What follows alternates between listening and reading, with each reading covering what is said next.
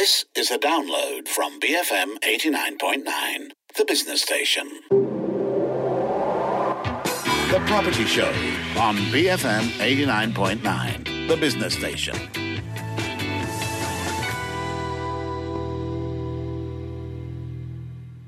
Good morning. You're listening to the Property Show on the Morning Run, and I'm Philip See. On today's Property Show, we are in conversation with Christine Lee. She's the head of research of Asia Pacific at Knight Frank, as we discuss with her China's property market. As we ask the big question how is China seeking to revive its $2.4 trillion property market. So let's just go through the numbers, right? Annual new home sales reached a record 16.3 trillion yuan, $2.4 trillion last year. But that growth was the slowest pace since 2014. And since then, you know, the past recent months, we've seen some relative decline taking place, hasn't it? So, how has the Chinese real estate market performed so far this year? Yeah, very good question. I think because of the lockdown in some cities, in the first five months of this year, the Chinese real estate market is actually facing quite a lot of cost pressure, and the overall sentiment for various markets actually remain quite weak. And uh, we are seeing um, all the real estate construction indicators showing downward trends. So, for example, if you look at the January to May this year, the Chinese real estate investment was about uh, 4% down year on year, and the residential component of it was also down 3%. And then from uh, January to May this year, uh, we are seeing the new construction areas being more affected during this period. Um, it was about uh, 30, 30, sorry, it was about 31% down year on year, and the residential construction area was also down by about 32%. So I, I was saying that um, the sentiment had deteriorated quite fair, uh, a fair bit uh, from a year ago, you know, when COVID was almost non-existent in China. Mm. Having said that, uh, the Chinese market, the overall latent demand is still quite solid.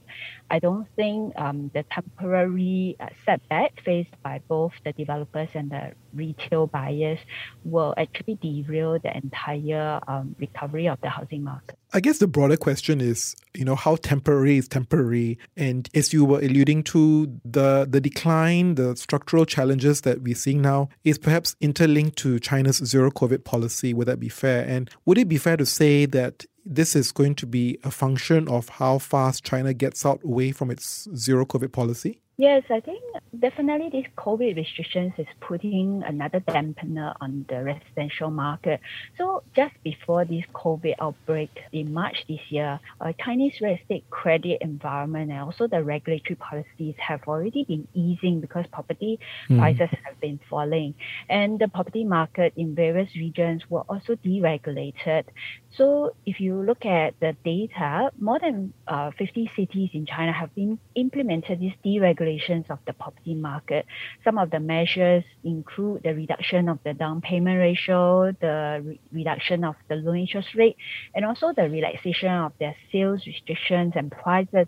So some cities uh, even went to the extent, you know, to uh, issue housing subsidies directly to buyers. So we believe that after this pandemic lockdown, this backlog of the demand will actually be released and the market transaction volume will increase quite rapidly. You know, you were saying just now that the market is very much sounds very deregulated. It's just not one single Chinese property market. So I was wondering whether you could help our listeners understand the nature and structure of China's property market. Mm, yeah, that's right. Uh, it's not just one big market. In fact, it has uh, a lot of uh, regulations that comes out from the local government as well as the federal government. So uh, every market has different dynamics, especially for tier one market versus say tier three, four, five markets. Uh, the demand structure is also quite different. For tier one markets, uh, basically you have also the migrants demand from uh, various, you know, uh, working class. So the rise of the middle class is also supporting this uh, urbanization trend in the tier one and tier two markets. Whereas if you go to tier three to tier five markets, it's uh, mostly the uh, latent demand from the local uh, economy. So those people working in the government, in the local government, in local private sector, of course, they, they will be the ones who are um, buying houses to support their demand. But you are not going to see a lot of investment demand mm. from those markets because of the purchasing power as well. Sure. So, can you help us understand then what is the the demand and situation different between the various cities? Let's say between the tier one cities and the secondary cities, because I'm sure you know there's higher demand in tier one, but there's also higher supply, right? How how are the demand supply economics working out for tier one cities or the larger cities like Beijing, Shanghai, and Guangzhou versus the much much smaller cities then? Um, traditionally it has always been built on scales.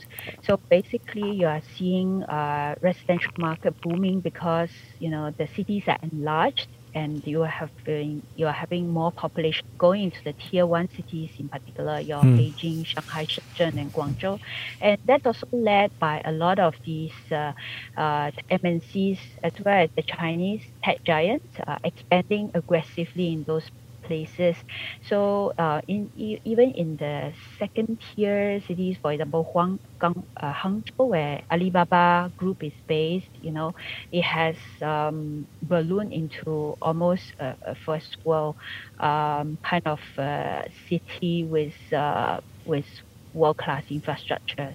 So those are the cities uh, that have benefited from this growth of uh, population and also the urbanization. Um, in terms of the supply and demand dynamics, I think that the problem with some of these uh, cities is there's quite a lot of speculative building. Mm. So the developers tend to go in uh, with a mindset that you know all the units uh, will be actually eventually absorbed by uh, incoming uh, residents who want to live in that part of the city. And uh, for the last 20 years, I think there's no uh, question about, you know, this demand supply imbalance because property prices have never corrected in a big way. So it has always been on the uptrend developers' bets are always right.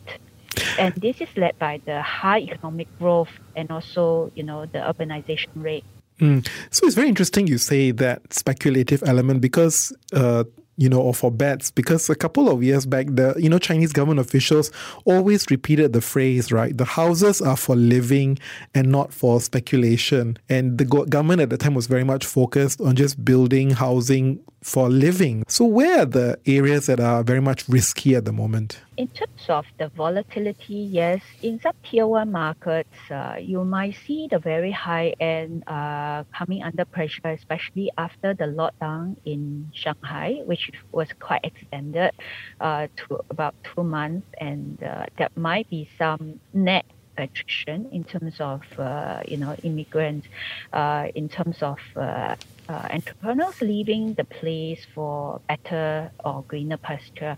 So we think uh, Chinese uh, cities, um, if the zero COVID strategies were to stay for a, a bit longer, that might be some pressure on the higher tier of the market. Yep. And there is also um, a shortage of affordable homes uh, across uh, the Chinese, the tier one and two Chinese cities, and this is because uh, most of the, uh, I mean, it's the Asian mindset. Um, they like to buy. Uh, we call it the commodity housing market. So that is your typically your private housing market, and there are uh, priced at market rate, mm. and it's really subject to demand supply dynamics because we know that China is turning a lot of millionaires, uh, ultra high net worth individuals, or even billionaires at record speed for the last 10, 20 years. So it will be difficult, um, you know, to provide um, affordable housing if you just leave it to market. And the local governments have been uh, uh, basically trying to uh, play catching up um, by having you know all these uh, restrictions in terms of the pricing, in terms of the inventory.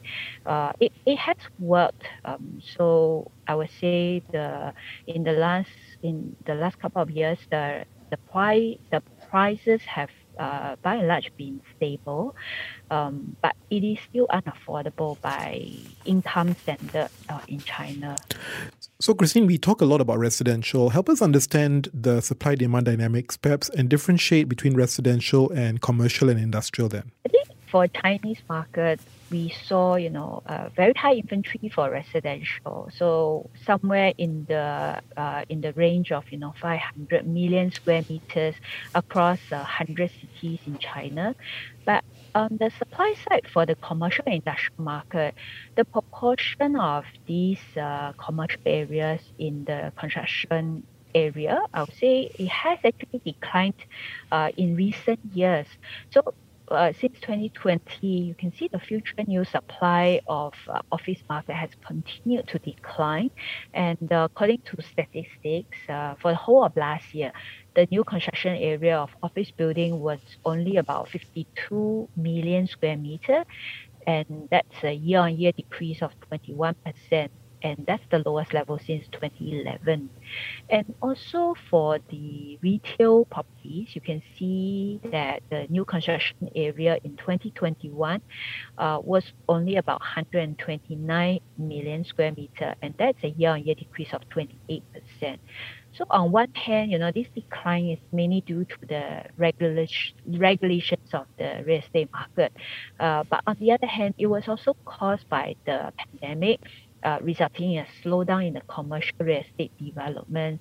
So on the demand side, the sales area will continue to decline and the average pricing of these commercial uh, real estate properties in China has uh, not been really uh, appreciating uh, in recent years. Today, I'm in conversation with Christine Lee, Head of Research of Asia Pacific at Knight Frank on China's property market. We'll be back with more after these messages. Stay with us, BFM 89.9. Welcome back. You're tuned into the Property Show on the Morning Run. I'm Philip See, and with me today is Christine Lee, Head of Research of Asia Pacific at Knight Frank on China's property market. Well, you know, Christine, just now you were nicely painting out the current state of affairs of China's property market, and it's showing a bit of uh, downward pressure, a bit of pressure as we see China try to grapple with its zero COVID policy. What has the government done to try and stabilize the market? Yeah, that's a very interesting question because the government has always been uh, trying to maintain the stability and the robustness in the property market in China. And uh, in recent months, actually, uh, the government has uh, um, done a series of uh, uh, measures, including the lending push, key rate cuts, some of the uh, easing of the multiple property uh, purchases as well as cheap mortgages. So these are key measures that um, the local and the federal government has taken, and uh, I think it has shown some. Um, uh, uh, some some result in terms of you know uh, stabilizing the, the price trends. So in terms of some of the the pushes. For example, if you're looking at uh, Hangzhou, uh, that's where Alibaba is uh, based. Uh, the households with three children are now allowed to buy one more residence as compared to before. And in terms of the uh, mortgage rates, I think uh, some of the key uh, mortgage rate cut, such as the one on May 20th, uh, it cut the key interest rate for a long-term loan by a record amount. And that's a move that will reduce the mortgage cost and may also help to counter uh, weak loan demand. And also on the 16th of uh, May, we saw the People's Bank of China effectively cutting the minimum interest rate for first-time buyers' new mortgage uh, to as low as 4.6 4%. So mm. that was down from 4.6% previously. And that will help uh, them to borrow money at a uh, very uh, attractive interest rate. You've given examples about what local and federal government can do. In your assessment, right, where the what else can local governments do to help address the issue? Because as you say, the the challenges are quite fragmented. It's not everywhere nationally that's being affected by this, or it's at least at different levels of deterioration or struggle. So, what other policy measures can local governments do? You know, besides just uh, easing the financial conditions. Then I think it boils down to demand and supply, and because of this zero COVID strategy, uh, there is some uncertainty on the demand side. We do not know how much more um, housing stock that is going to be left vacant, especially after they are completed. And uh, we are seeing, you know, construction rates are still very high uh, because basically uh, that's the state of the market. Um, Yeah. People tend to build and they tend to overcommit uh, in early stages. So in terms of this demand and supply dynamics, I, I believe the government still has uh, levers to to tweak in order to bring the demands back because there's quite a lot of uh, restrictions in terms of buying because previously, you know, one household can only own one home, so people rush to divorce uh, just to own Yes. homes. You know, yeah. So so all these policies can actually be reviewed, and I'm not too worried about uh, Mm. supporting the housing market because we know that over the next decade, uh, China is still going to be the key growth engine for the world economy. And the Chinese people are also aware, you know, they, they are they are still very positive on their future. It's not like a doomsday scenario where they think that they're going to lose their job, Yeah. you know, or they're going to be jobless for the extended period of time, or the job, you know, unemployment rate is going to be as high as, you know, 20% in some of the European cities. So those are not happening in China. And because of that, I think the demand should still be uh, pretty resilient. So that's right, right? One thing that's unique about China is that there is demand, there is optimism, there is going to be growth in very much contrast to the rest of the world. And that's where then we shift our conversation from demand to supply and the stability of supply side, which then touches on this whole Evergrande issue. Because Moody had already issued 91 downgrades, right, for high yield Chinese property developers in the last nine months. So this has really scared many property developers. So are there any lessons learned from the Evergrande crisis? There are a couple of lessons learned from the crisis.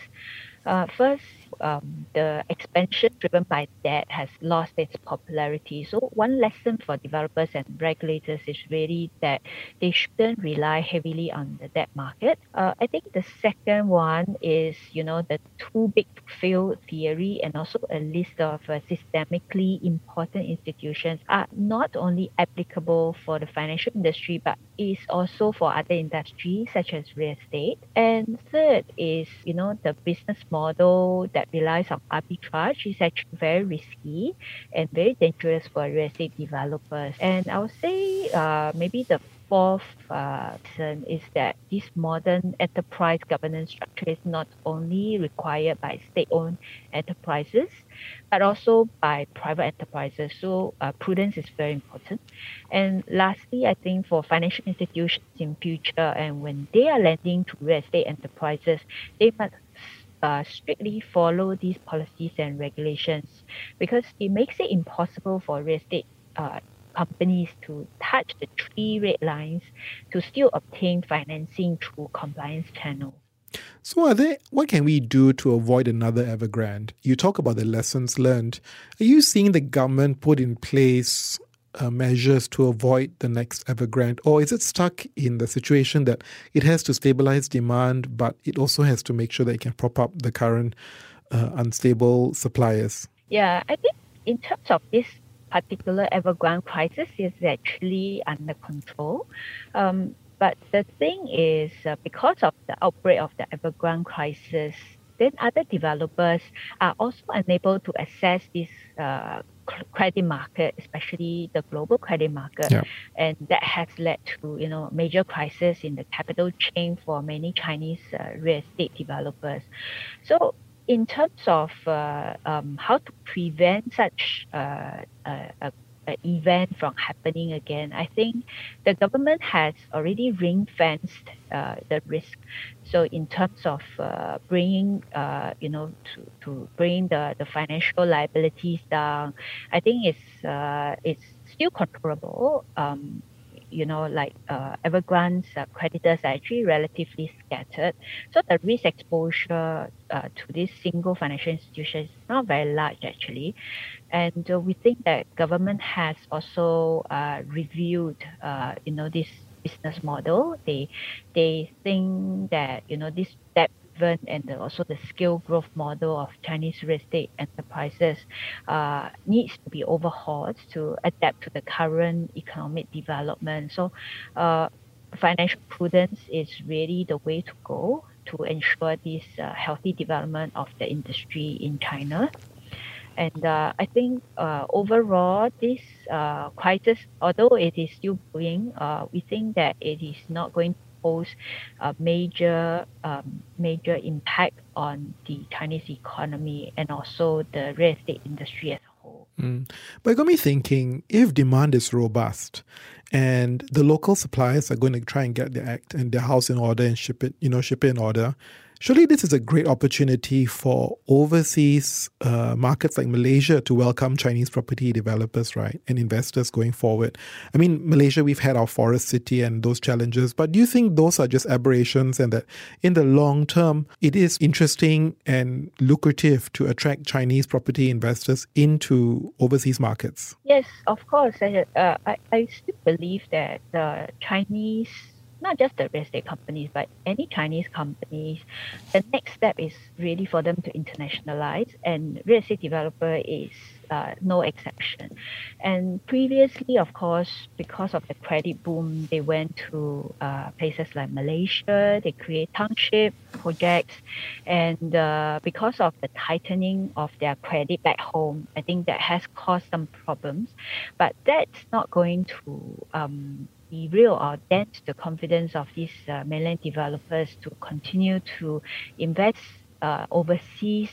Although in the current climate, it is very, very difficult because, uh, you know, the overseas investment of Chinese developers have decreased very significantly from uh, US 17 billion in 2017 to about 1 billion in 2021. So that is a, a you know a 90% drop in terms of the investment volume.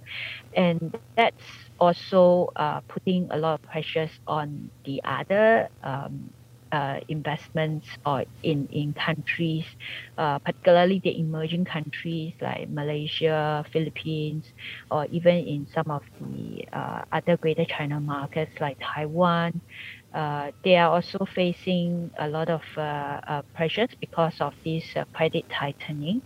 But um, over the long run, I think once they have sorted out this uh, um, debt debt issue and sorted out um, their their business model, how they want to grow overseas. I believe they will continue to uh, look at the world. Uh, for those uh, developers who continue to invest in overseas market, maybe they can also cut down on just residential uh, land development, but they look at more income generating assets. So their destinations could also include, you know, UK, the United States, Australia, and Canada, for instance. Christine, thank you so much for being on the show. That's all the time we have for today's property show. I've been speaking to Christine Lee. She's the head of research of Asia Pacific at Knight Frank on China's property market. I'm Philip See, signing off for the morning run. We have the 10 a.m. news bulletin coming up next, followed by Enterprise, BFM 89.9. The Property Show on BFM 89.9, the business station.